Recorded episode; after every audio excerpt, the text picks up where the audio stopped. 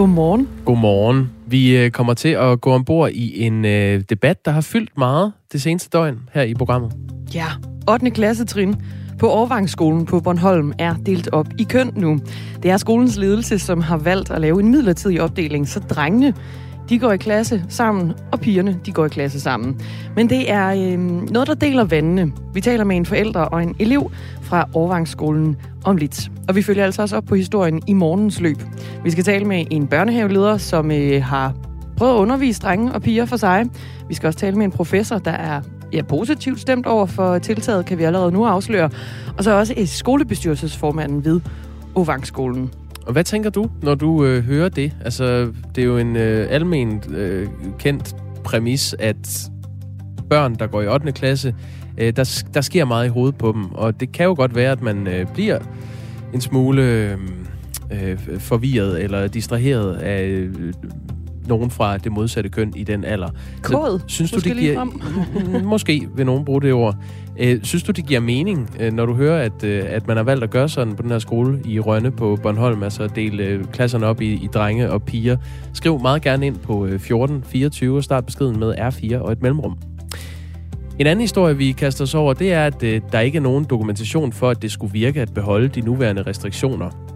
Det er i hvert fald udmeldingen fra Nye Borgerliges sundhedsordfører Lars Bøje Mathisen. Udmeldingen øh, kommer efter et møde mellem regeringen og Folketingets øh, sundhedsordfører, som fandt sted i går, og som handlede om øh, coronasituationen. Og der var ikke flertal for en lempelse af restriktionerne, som ligger lige nu, og som kommer til at udløbe den 17. januar. Men med en stærkt stigende smitte spørger vi sundhedsordføreren for Nye Borgerlige, hvad det er for noget dokumentation, han mangler. Og det bliver klokken 10, ja, kvart i syv bliver det. Og i dag der er det jo et år siden, demonstranter stormede den amerikanske kongres. Årsdagen den bliver markeret i USA, hvor Joe Biden holder tale, blandt andet altså den amerikanske præsident. Og vi taler med Sarah Maria Glanowski, der er journalist og bor i New York. Det er klokken 20 minutter over 6. Ja, godmorgen og velkommen til Radio 4 Morgen. Og vi lægger altså ud på Bornholm, hvor øh, skolen i Rønne det seneste døgn er blevet centrum for en øh, landsdækkende debat. Det er Åvangsskolen, hvor øh, 8. klassetrin øh, øh, skal deles op. Det er noget, skoleledelsen har besluttet, at simpelthen at kønsopdele årgangen øh, den kommende måned. Det er kun en måneds tid, og så ser man, hvordan det går. Øh, så hver klasse nu bliver delt i to hold, altså et kun med drenge og et kun med piger. Ifølge et internt opslag på øh, skoleforumet Aula, som vi er i besiddelse af her på Radio 4, skyldes skoleledelsens øh, beslutning blandt andet, at man, nu citerer jeg, i perioder oplever, at pigerne og drengene forstyrrer hinanden unødigt, og at man derfor vil ændre nogle dynamikker, som ikke altid er givetige for undervisningen. Citat slut. Den her beslutning møder kritik fra flere sider. Nu siger vi godmorgen til dig, Daniel Sonne Mogensen. Godmorgen. Godmorgen til jer. Du er far til tre børn, som alle har gået på Åvangsskolen, og din øh, søn er lige nu elev på 8. klassetrin hvor man netop har indført den her kønsopdeling. Øhm, det er ikke noget, du bakker op om. Hvorfor gør du ikke det? Nej, altså, jeg synes jo, uh, nu, nu kalder de det en holddeling og ikke en kønsopdeling, men, men stadigvæk er det lidt pudsigt, at det er drenge på det ene hold og piger på det andet hold.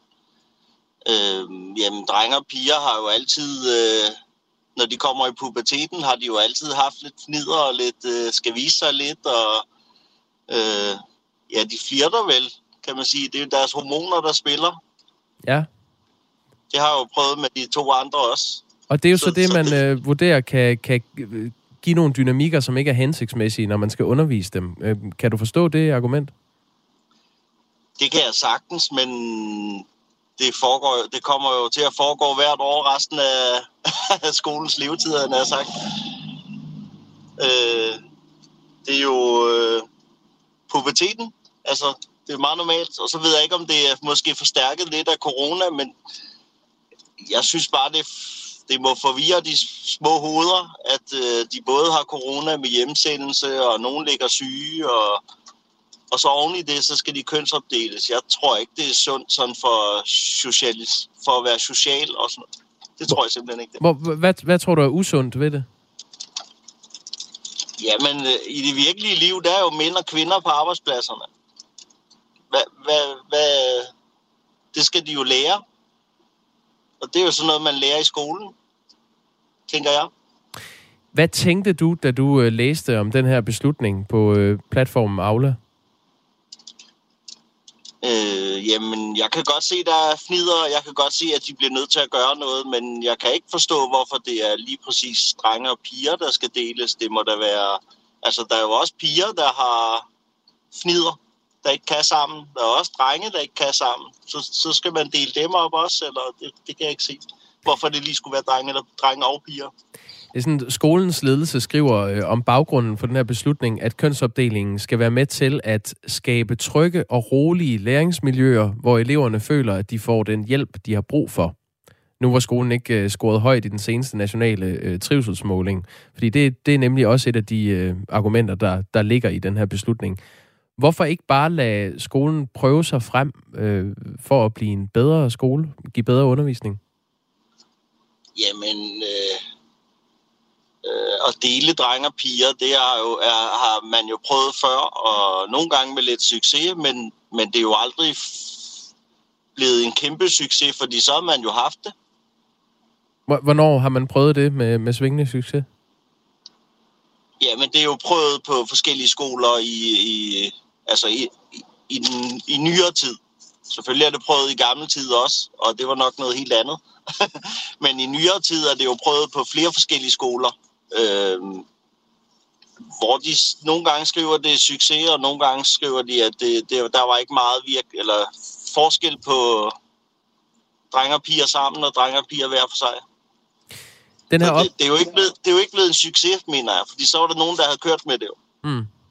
Opdelingen af, af 8. klassetrin på øh, Åvangsskolen vil komme til at foregå sådan, at tre 8. klasser frem til øh, vinterferien i uge 7 bliver lavet om til, øh, til to 8. klasser, hvor den ene klasse så består af drenge, og den anden klasse består af, af piger. Og i forbindelse med, øh, med vinterferien evaluerer lærerne så opdelingen med eleverne.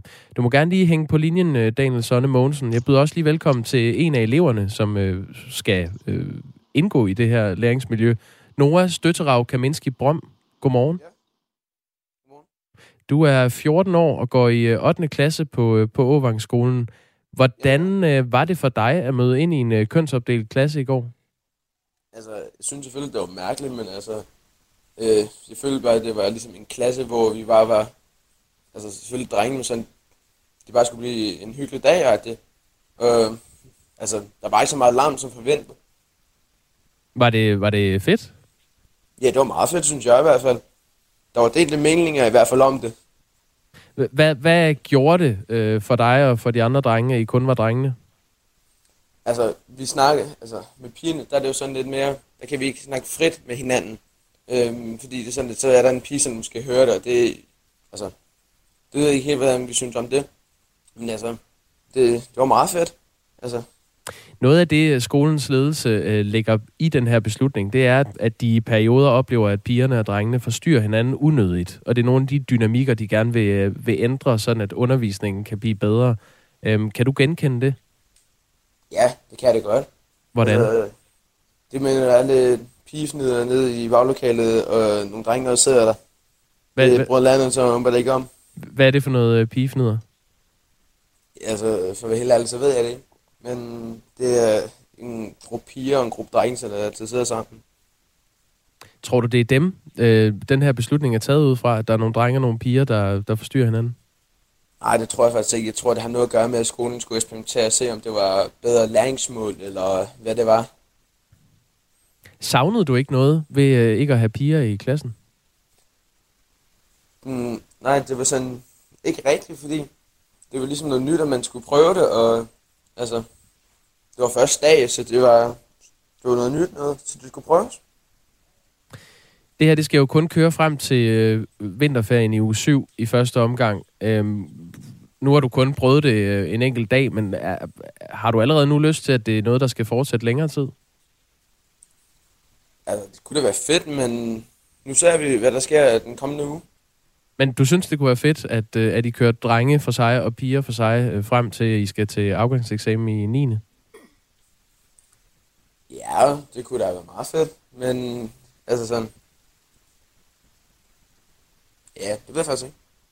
Daniel øh, Sonne Mogensen, øh, du er også øh, stadig på linjen. Du er så far til, til en anden dreng, der, der går i 8. klasse. Du er mere kritisk over for den her opdeling. Hvad, hvad tænker du, når du hører Nora her fortælle, at han synes faktisk, det, var, det fungerede ret godt? Jamen, nu sagde han jo ikke, det fungerede ret godt. Nu sagde han, det var, han synes, det var ret fedt. Øh, nu behøver det jo ikke være ret fedt at gå i skole. Man skal jo lære ting, og man skal, man skal yde noget. Det er jo ikke bare for at have det fedt, man går i skole. Øh, Nora, så, så kan vi jo lige prøve at spørge dig. Synes du, det fungerede godt, eller synes du bare, det var fedt, fordi øh, I kunne øh, sidde og snakke om det, øh, I ville lidt mere frit? Altså, jeg synes, det fungerede meget godt. Okay, jamen så kan Men... vi jo tage den tilbage til dig, øh, Daniel. Han synes faktisk, det fungerer godt. Jamen, det, det er jo godt, hvis det gør det, men, men jeg synes bare, det er svært at vurdere det ud fra en elevs øh, kommentarer på, hvad de har. De har været der en dag. Mm. Jeg tror, ikke, jeg tror ikke, at en 8. klasses elev, hverken min egen eller andre, de, øh, de tænker over de konsekvenserne i det lange løb. Men det er jo kun en dag, så det er jo også svært at forholde sig kritisk til det, før man har prøvet det af. Nej, det synes jeg ikke, når det er prøvet før andre steder. Så har man jo noget erfaring.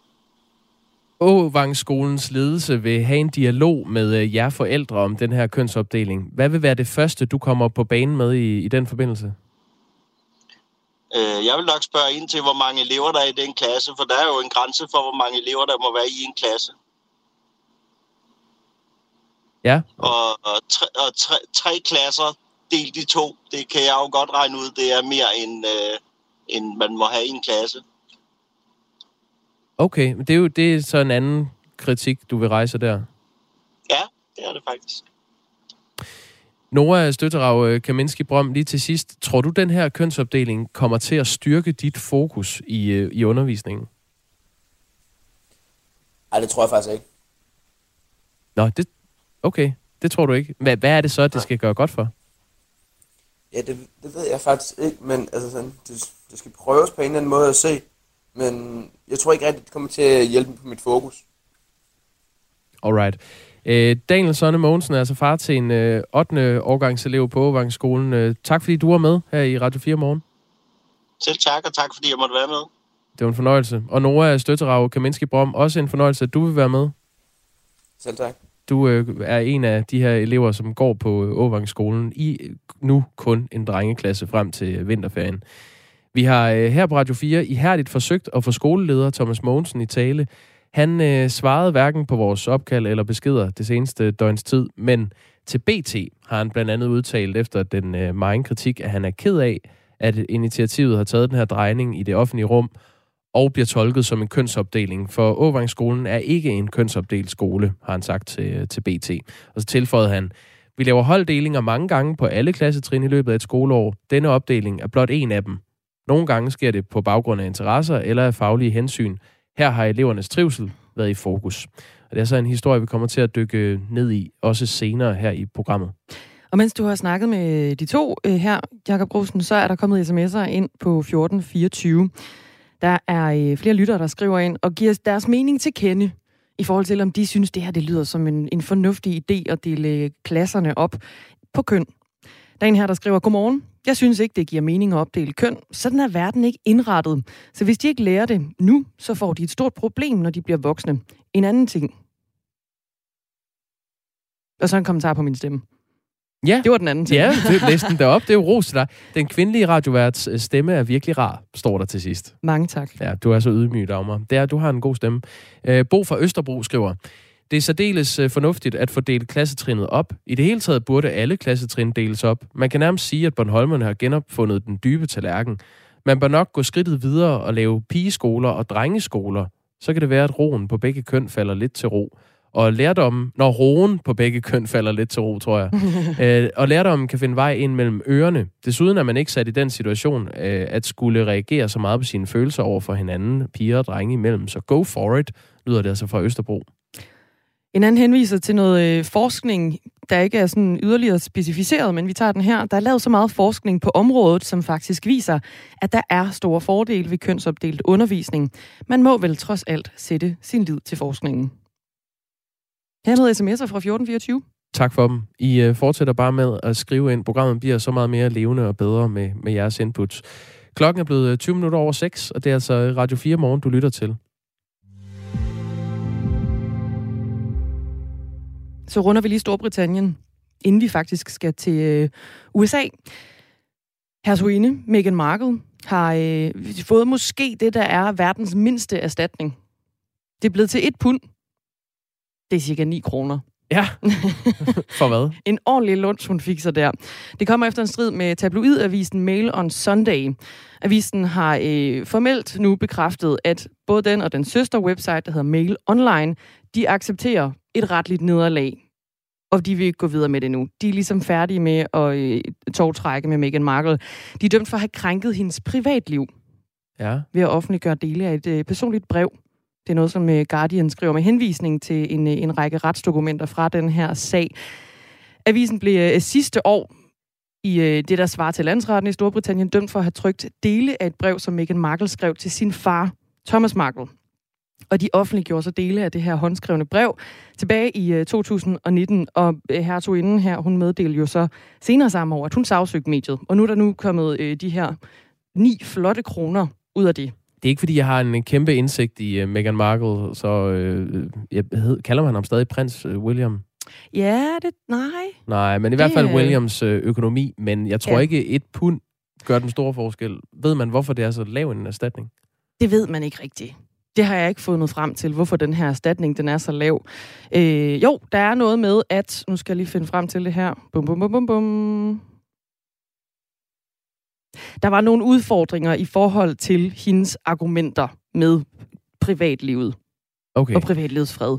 Men man kan sige, Fordi altså, det var også øh, offentligt interessant. hun får en sejr. Hun får, øh, ja, hun får en sejr. Hun får måske også en lidt større sejr, fordi der kan være penge at hente et andet sted. Hun anlagde nemlig også en særskilt sag, udover den her med krænkelsen af øh, privatlivets fred, så anlagde hun også en sag for at krænke hendes ophavsret. Hun har jo skrevet brevet. Oh. Og der kommer også en eller anden form for erstatning på det. Og det er et uspecificeret beløb. Okay. Jamen, øh, så må vi vende tilbage til den der. Så øh, 9 kroner plus det løse løber altså lige ned i foret på øh, Meghan Markle. tillykke med det.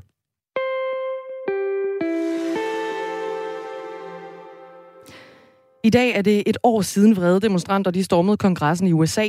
En hændelse, som jo siden har været genstand for en intensiv efterforskning. Fem personer døde i forbindelse med urolighederne. Blandt andet en kvinde, der blev skudt af politiet. Og årsdagen her, den markeres i dag i USA, hvor blandt andet præsident Joe Biden holder tale. Sara Maria Glanowski er journalist og forfatter, bosat i New York. Godmorgen.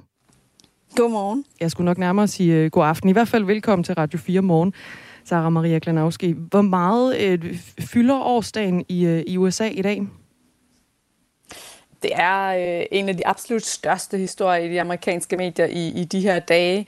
Og altså man kan sige, angrebene, øh, terrorangrebene på USA 11. september 2001 samlede jo nationen mod en fjende udefra, men øh, 6. januar, det er jo en dag, der virkelig splitter Amerika, og den her dag betyder helt forskellige ting for henholdsvis demokrater og republikanere. Øh, demokraterne de har arrangeret en øh, bøn om mindehøjtidlighed med et øjeblik stillhed i repræsentanternes hus først på dagen.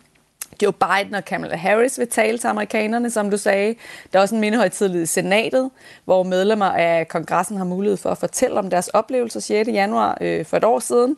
Og over hele landet, der vil sådan forskellige øh, aktivistgrupper forsøge at lægge pres på at få gennemført love, der skal beskytte stemmeretten og dermed beskytte demokratiet.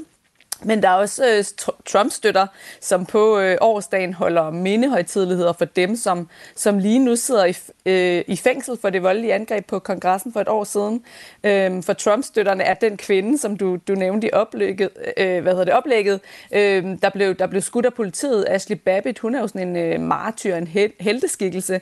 Øh, og for eksempel så er der forskellige grupper i delstaten Montana, som har meddelt, at de vil møde op for en Capitol-bygning i Montana, som sådan en slags støtteaktion for dem, der, der deltog i angrebet og som nu sidder fængslet. Og det er jo sådan en, altså den her dag betyder jo betyder noget på årsdagen, men den betyder jo noget for amerikansk politik i det hele taget. Det er simpelthen en store historie i amerikansk politik, fordi den her Trumps løgn om valgfusk øh, er, er jo bare fortsat, og det er der jo op mod øh, 70 procent af de amerikanske, øh, eller hvad hedder det, republikanske vælgere, der stadig tror på i dag. Og præsident Joe Biden skal øh, som nævnt jo holde tale senere i dag sammen med øh, vicepræsident Kamala Harris. Altså, hvad forventer man lige nu, at de vil sige? Man forventer, at de vil advare om den fare, som det amerikanske demokrati lige nu befinder sig i. Øh, Jen Psaki, som er talskvinde for det hvide hus, hun har sagt, at, at Biden vil tale sandt om det, der skete 6. januar. Så man forventer, at Biden og Harris vil sådan meget klart tager afstand fra Trumps store valgløgn, men også fra republikanernes forsøg på sådan at nedtone volden og afdramatisere angrebet 6. januar. Øh, altså som jeg, som jeg sagde lige før, så, så stor del af de øh, republikanske vælgere tror stadigvæk på, på, øh, på Trumps valgløgn om, om valgfusk. Øh, hvad hedder det, og, og at valget blev stjålet fra dem, øh, og at Joe Biden er en, en illegitim præsident. Øh, Joe, øh, hvad hedder det, Jen Psaki har forud for talen sagt, at Biden vil blive ved med ligesom at prøve at tale til hele nationen, også til dem, som, som ikke stemte øh, på ham, og dem, som ikke mener, at han er en, en legitim præsident. Og en af de måder, man forventer, at Biden vil forsøge at ligesom række ud til de vælgere, det er blandt andet ved at tale om, hvordan han sådan konkret vil forsøge at gøre deres liv bedre gennem øh, sine velfærdsreformer. Vil du ikke prøve at sætte et par flere ord på det her med, hvad, hvad den her fare, som demokratiet står i, som, som øh, man forventer, de vil i tale sætte i, øh, i den her tale? Øh, kan, vi, kan vi få nogle flere ord på, hvad det er for en fare, demokratiet står i i USA? Ja, øh, altså jeg vil sige, der er, altså, der er panik blandt, øh, blandt rigtig mange øh, demokratiforskere i USA lige nu. Altså, øh, og det handler blandt andet om, at det republikanske parti bruger lige nu Trumps løgn om valgfusk til at angribe øh, demokratiet. Ikke med vold, men med lovgivning. Øh, og rigtig mange øh, demokratiforskere råber simpelthen vagt i gevær. Hvis jeg skal nævne tre eksempler på, hvordan demokratiet i USA lige nu øh, er i fare, så har øh, republikansk ledede stater øh, den seneste tid vedtaget en, en lang række nye love, der gør det sværere for demokratiske vælgere at stemme. Øh, republikanere siger, at de her love skal be, øh, bekæmpe valgfusk, men reelt så er det love, der gør det sværere for sorte amerikanere, som jo typisk stemmer demokratisk og afgiver deres stemmer. Og det er vigtige svingstater som Georgia, øh, Florida, Arizona, Michigan, Wisconsin øh, og Iowa. Øh, en, en, en anden ting det er, at øh, republikanerne forsøger i en række afgørende svingstater at indføre nogle nye love og foranstaltninger, som giver republikanske politikere magt over valgprocessen og valgmaskineriet på en måde, så, så de kan få afgørende indflydelse på, hvordan valgresultatet i deres stat skal fortolkes ved det øh, næste præsidentvalg. Mange vil måske huske øh, det her berømte telefonopkald, hvor Trump jo ringede til den øh, øverste valgforordnede i, i Georgia og bad ham om at finde de her 11.780, tror jeg det var, stemmer, så han, så han kunne vinde staten øh, med en enkelt stemme. Det nægtede den her valgforordnede, men det vil blive sværere ved næste valg, hvis republikanerne lykkes dels med at få, få tilhængere af den store løgn valg til afgørende øh, valgembeder, og dels at få de her øh, antidemokratiske foranstaltninger igennem inden øh, næste valg. Og en sidste ting, det er jo så de her, øh, de her nye valgdistrikter, altså, som, øh, som jo skal tegnes. Øh, i, i hver tiende år, og som skal tegnes øh, i, i de her øh, i 2021, 2022. Øh, øh, og, og, og der er simpelthen en måde, det man kalder gerrymandering, hvor man simpelthen manipulerer med valgdistrikterne, og det er meget kort sagt en proces, som, som af flere forskellige årsager gavner øh, republikanerne, og som betyder, at republikanerne kan blive ved med at valg, vinde valg med, øh, med færre og færre stemmer. Ganske kort her til sidst, Sarah Maria Glanowski, journalist og forfatter, bosat i USA i New York. Et, et, det var jo meningen, Trump han også skulle øh, have holdt en tale i dag, øh, mm. men den er blevet aflyst. Hvordan øh, reagerer amerikanerne på, at han har valgt at aflyse den her tale på årsdagen? Jamen altså, blandt øh, republikanerne er der faktisk en kæmpe lettelse over, at, øh, at han har valgt øh, at aflyse sin øh, pressekonference, øh, som jo han jo vil have holdt på, på Mar-a-Lago, sin residens i, i Florida. Øh, fordi lige nu, der forsøger det republikanske parti simpelthen at undgå at tale om Trump i forbindelse med årsdagen, simpelthen fordi partiet er bange for, at det kan frastøde mange vælgere op til øh, midtvejsvalget i november, mm. hvor øh, republikanerne håber at få kontrol over begge kammer, altså senatet og og repræsentanternes hus. Så, så det republikanske parti holder ligesom lav profil og, og dukker hovedet på årsdagen, kan man sige. Vi må afvente og se, hvad der ellers i øvrigt sker på, øh, på årsdagen. Sarah Maria Klenowski, tak fordi du var med. Det var så lidt. Journalist og forfatter bosat i New York. Klokken er halv syv. Vi skal have nyheder.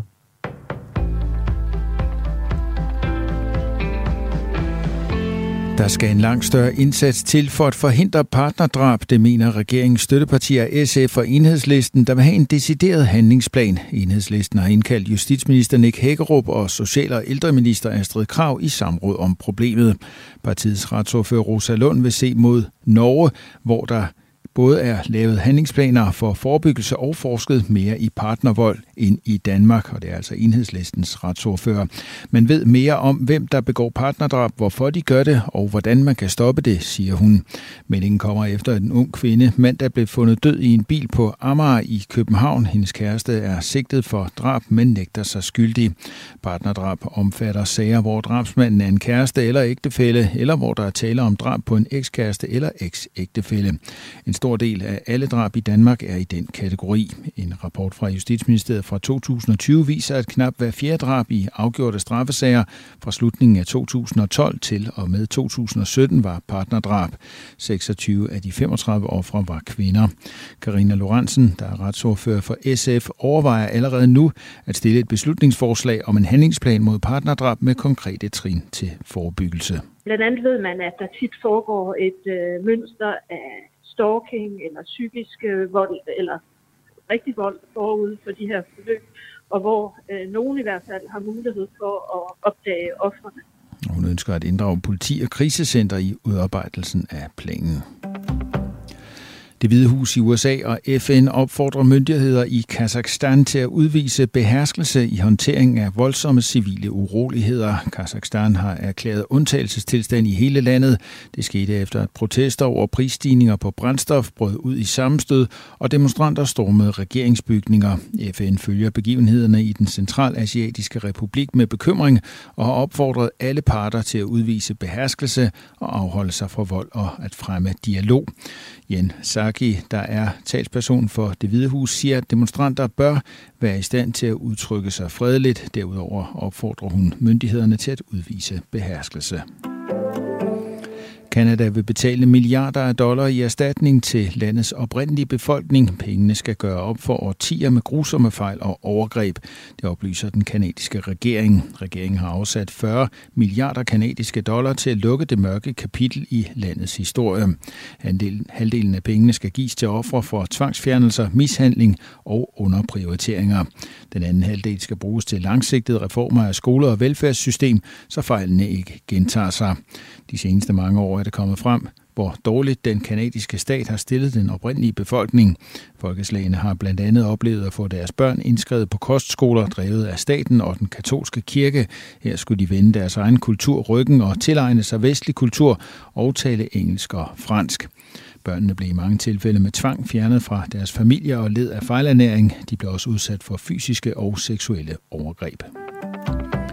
Italien vil gøre det obligatorisk for alle over 50 år at blive vaccineret mod coronavirus, det oplyser den italienske regering. Kravet vil træde i kraft den 15. februar. Vaccination er i forvejen obligatorisk for sundhedspersonale, politifolk, militæret og skoleansatte. Landet har også udelukket ikke vaccineret fra flere aktiviteter for at dæmme op for smitten. En del sol på Bornholm først på dagen dog skyde med mulighed for slud eller snebyer, og fra midt på dagen bliver det mod vest mere skyde med mulighed for enkelte byer, der kan være med slud. Temperaturer mellem frysepunktet og 5 grader varme. Der er risiko for pletvis rim og isglatte veje i hele landet. –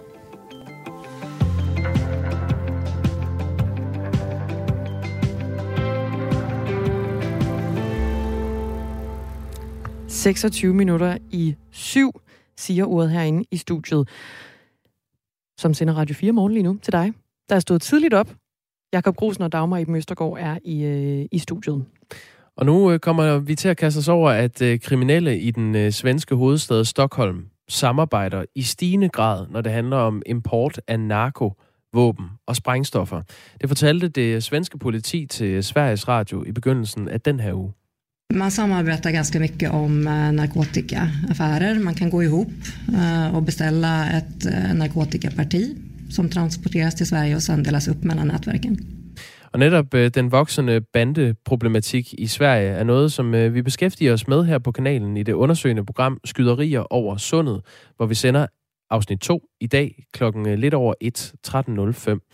I programmet optræder nordisk korrespondent på Berlingske Peter Subli Benson, som øh, vi også har med her i Radio 4 morgen nu. Godmorgen. Ja, godmorgen. Hvordan har svenskerne reageret på den her nyhed om, at banderne nu samarbejder om at importere narko og våben?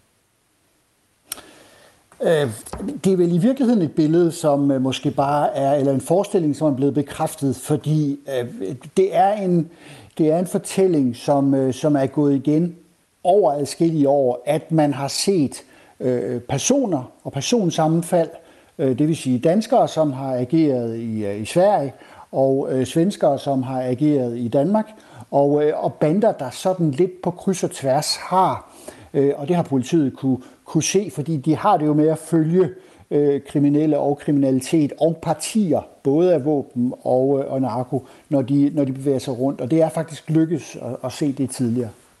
Så det, det der nu er øh, står nalfast, det er, at, at kriminelle fra, øh, det kunne være fra København, og, øh, og svenske kriminelle, de, øh, de samarbejder på tværs af sundet? Ja, det er, det er, det er et faktum, og, øh, og det er også, det er også en, en ting, som, øh, som vi også i Danmark har set øh, tidligere, hvis man tænker bare tilbage til den store nordiske øh, rockerkrig, som jo fandt sted for en 10-12-14 år siden. Uh, der var der også historier, ikke mindst i Danmark, om, at, at, at uh, danske rockere havde, uh, havde forsyninger i, i liggende i Sverige, blandt andet kørt over broen, og så uh, transporterede det tilbage til Danmark. Hvilken baggrund har de her bandemedlemmer? I, øh, I Sverige så er det i, øh, i vid udstrækning øh, indvandrertunge bander. Det er øh, blandt andet øh, grupperinger, som, øh, som stammer fra Øh, øh, store familier, som har, hvad skal vi sige, i virkeligheden ikke er sådan er funderet kun i Tyrkiet eller kun i, i, i det, der øh, kaldes Kurdistan, eller kun i, det, i, i Libanon, men, men, men i virkeligheden familier, som i, i årtier og århundreder har sådan bevæget sig rundt på kryds og tværs af grænserne, blandt andet i det område, i de lande, som jeg nu lige taler om.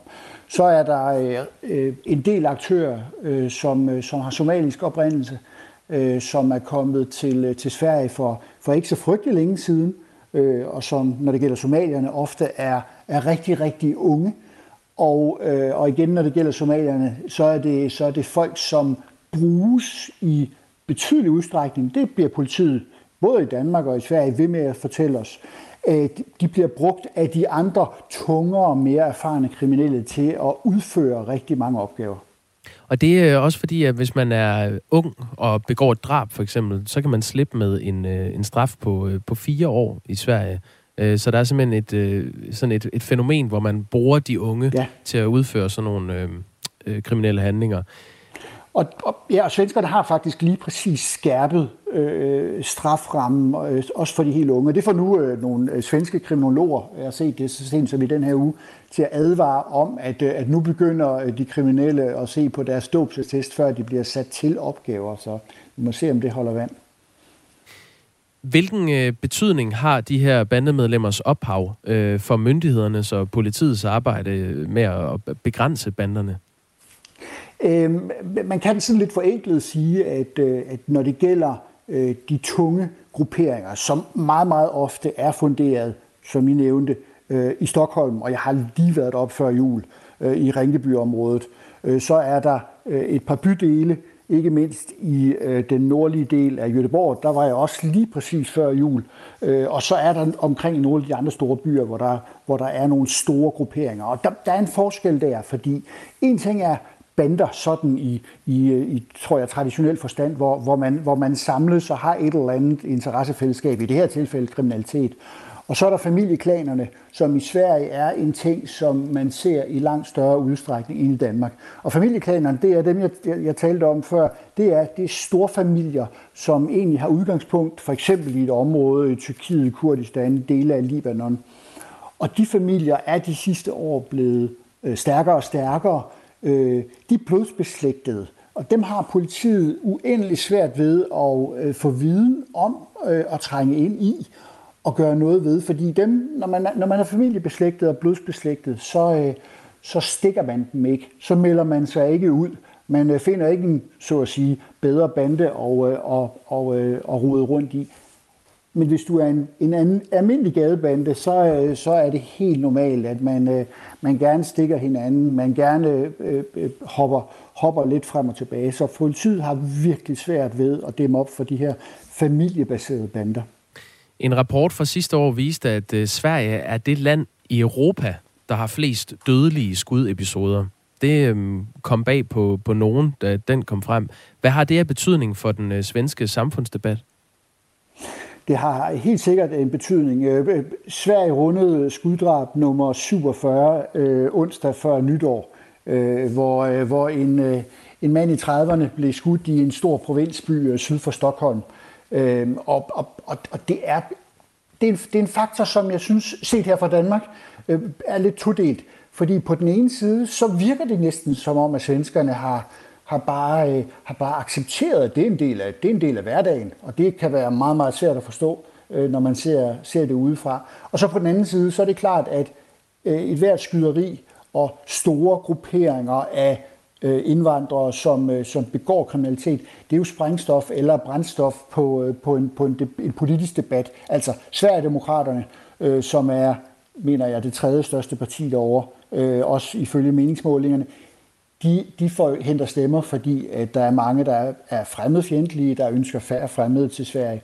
Øh, Moderaterne, som er det store borgerlige oppositionsparti, de, øh, de, de er et lov- og ordenparti, så de bruger det selvfølgelig også som sprængstof. Og så er der det regeringsbærende parti, Socialdemokraterne, som skal kæmpe for at inddæmme den her kriminalitet, hvis de skal gøre sig forhåbninger om at blive genvalgt, når der er øh, valg til Sverige i øh, september senere i år.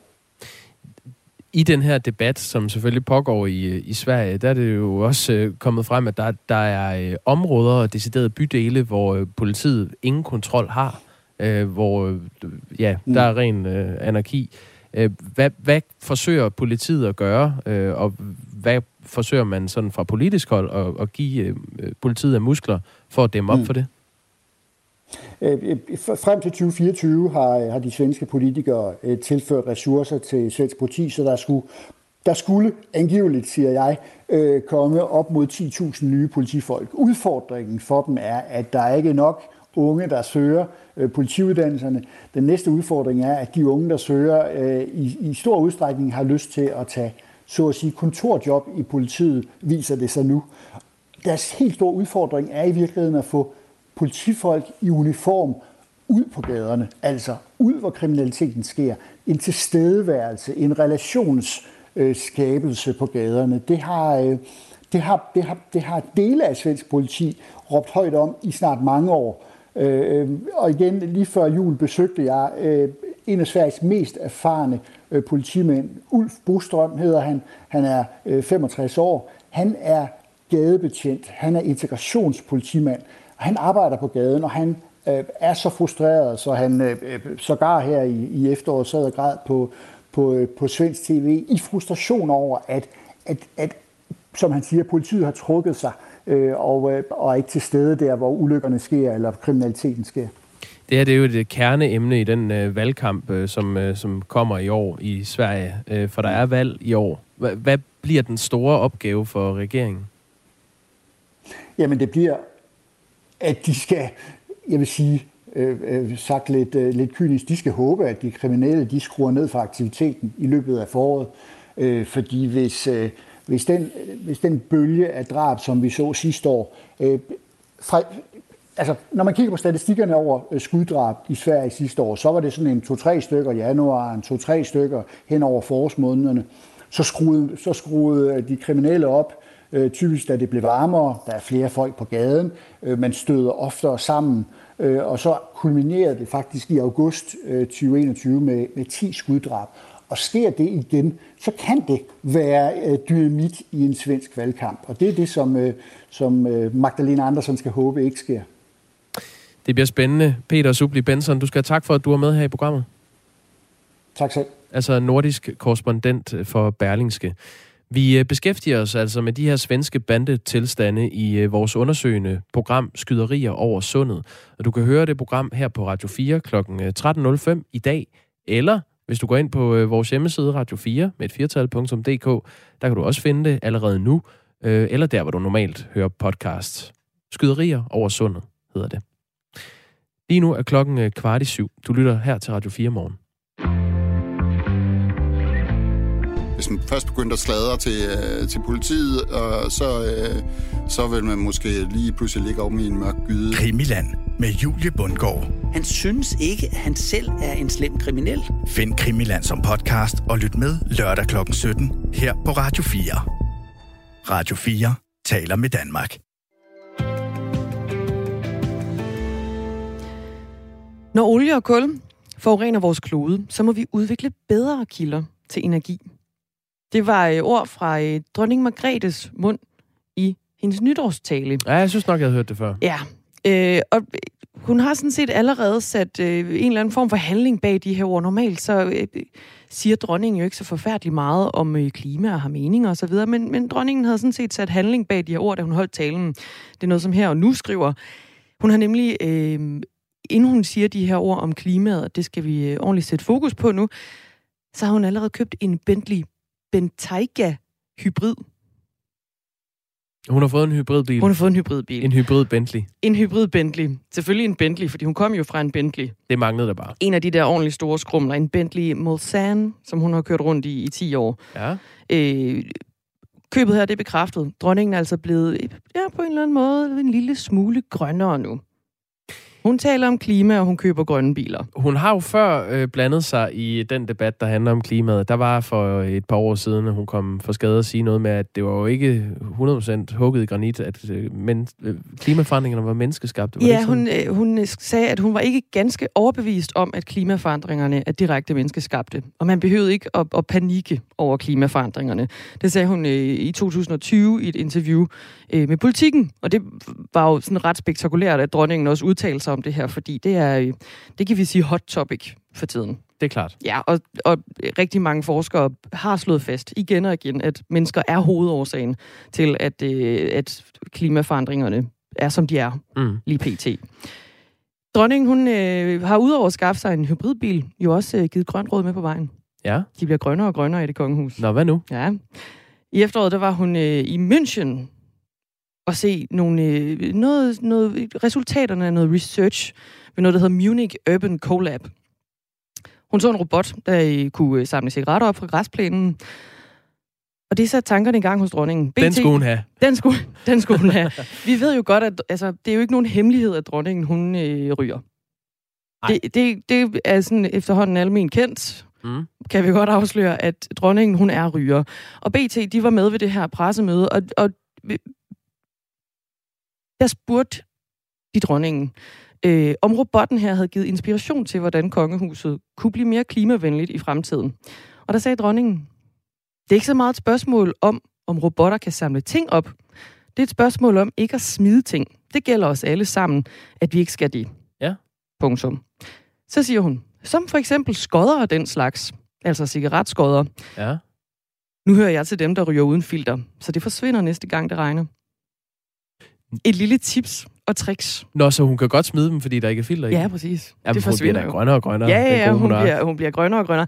Det svinger sådan lidt i begge retninger, fordi det er heller ikke ret lang tid siden øh, BT kunne fortælle, at dronningens togvogn, salonvognen, den bliver trukket af noget, der hedder ME-lokomotiver, som er de mest svinende tog overhovedet. Ah, ja, okay. Ja, okay. Ja. Jamen, træerne vokser ikke ind i himlen, men hvis vi alle sammen uh, ryger filterløse cigaretter og kører i uh, hybrid Bentley, så går det nok. Ja, det var to skridt frem, og så et tilbage på klimafronten.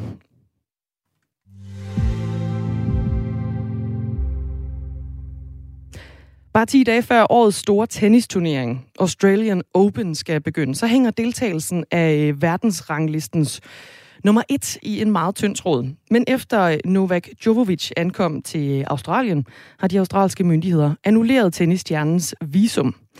Man skal nemlig være vaccineret for at rejse ind i Australien, eller have en særlig grund til ikke at være vaccineret.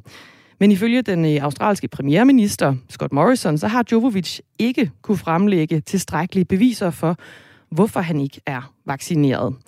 I mellemtiden så tror øh, situationen her med at udløse en mindre diplomatisk krise mellem Australien og Serbien, og den serbiske præsident Alexander Vucic har øh, kaldt behandlingen af Djokovic for chikane af verdens bedste tennisspiller.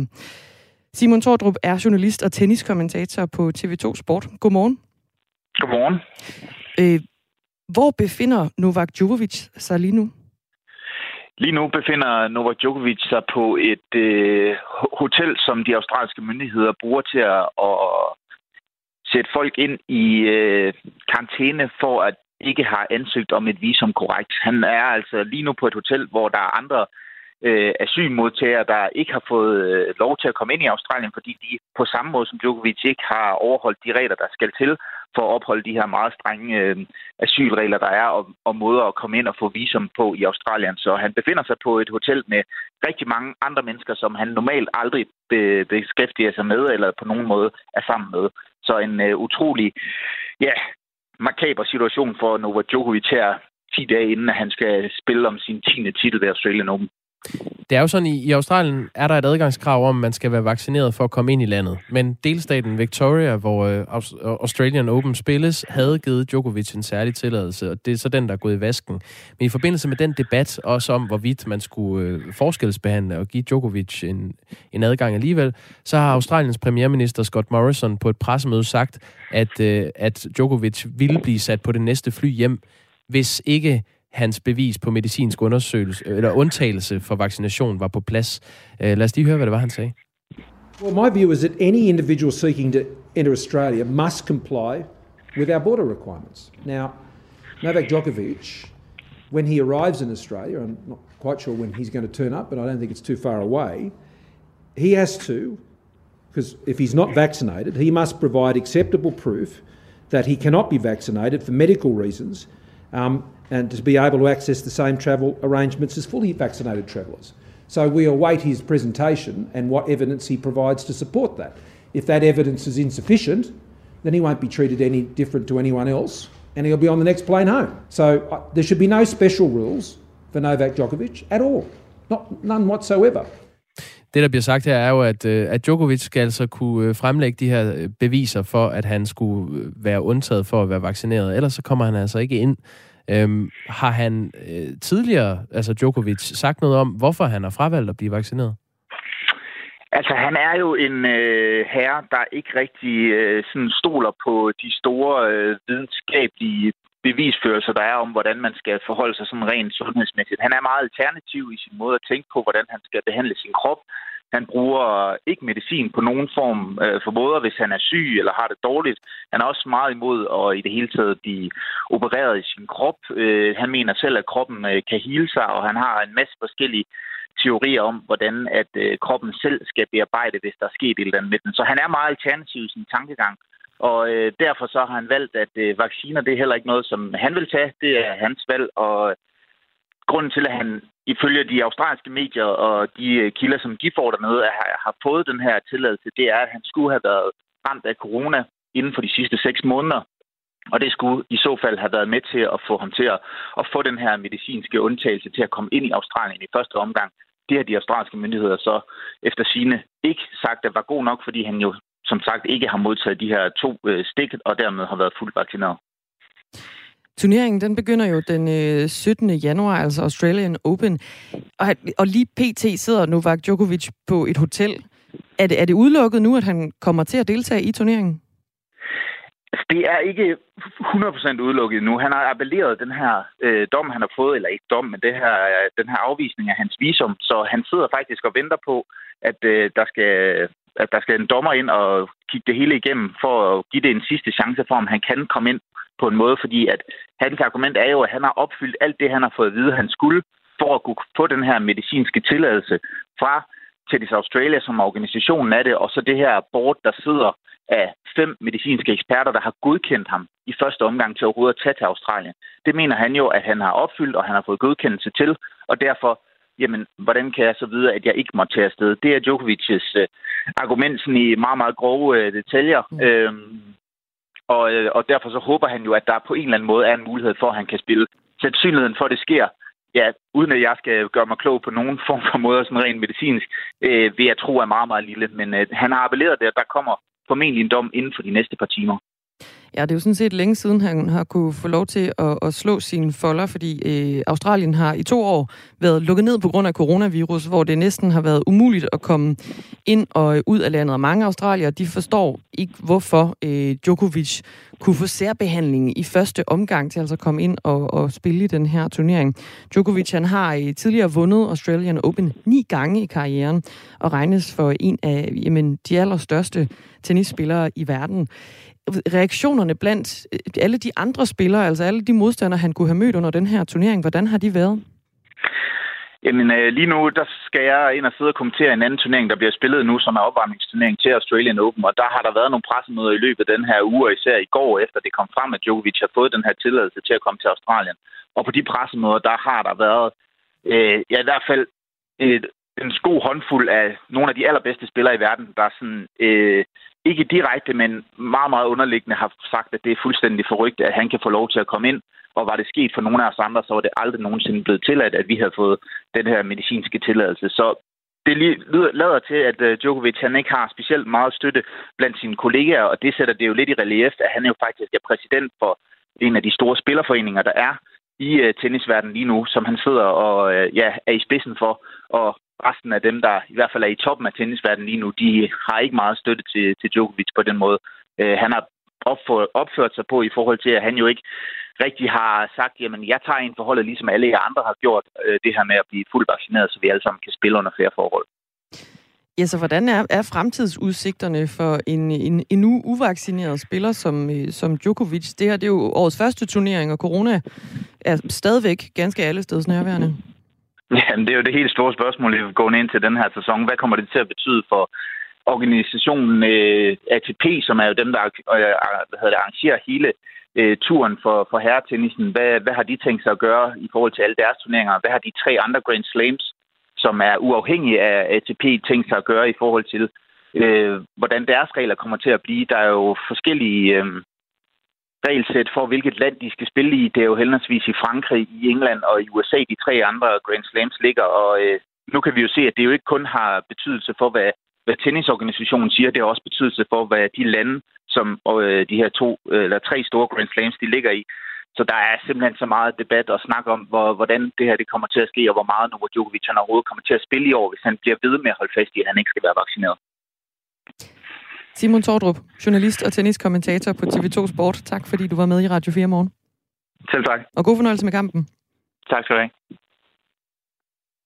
Klokken den er to et halvt minut i syv, og det her det er altså Radio 4 morgen, du lytter til med Jakob Grosen og Dagmar Eben Østergaard.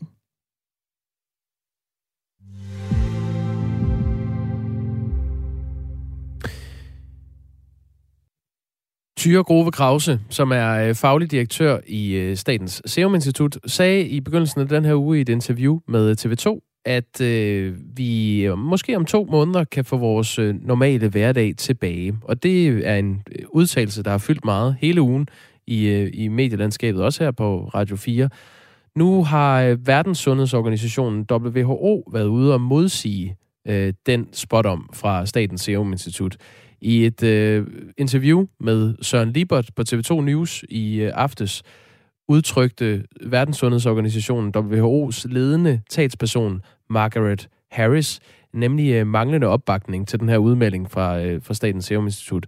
Hun sagde, vi har ikke data til at lave den slags forudsigelser, men hun er alligevel enig øh, med øh, Tyre Grove Krause i, at omikron fortsat kommer til at herve i, øh, i Danmark og resten af verden i et stykke tid fremover. Altså også efter, at vi kan løfte restriktionerne øh, her til lands. Hun sagde, der er meget virus i rigtig mange samfund, og derfor forventer vi en meget svær januar.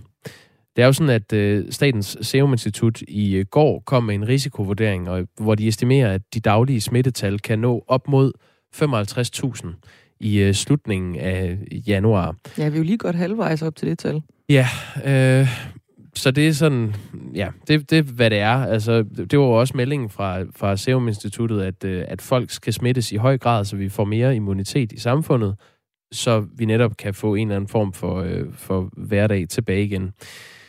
Samtidig slår øh, Margaret Harris her, talspersonen fra WHO, fast, at omikron ikke bliver den sidste variant af coronavirus, som vi kommer til at se.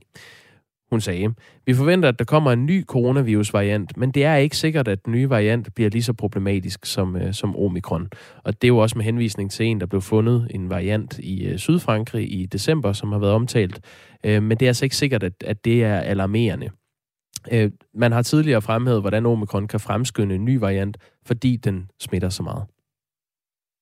To forskellige meldinger. Til gengæld så er der en melding om, at der er nyheder nu. Klokken den er nemlig syv.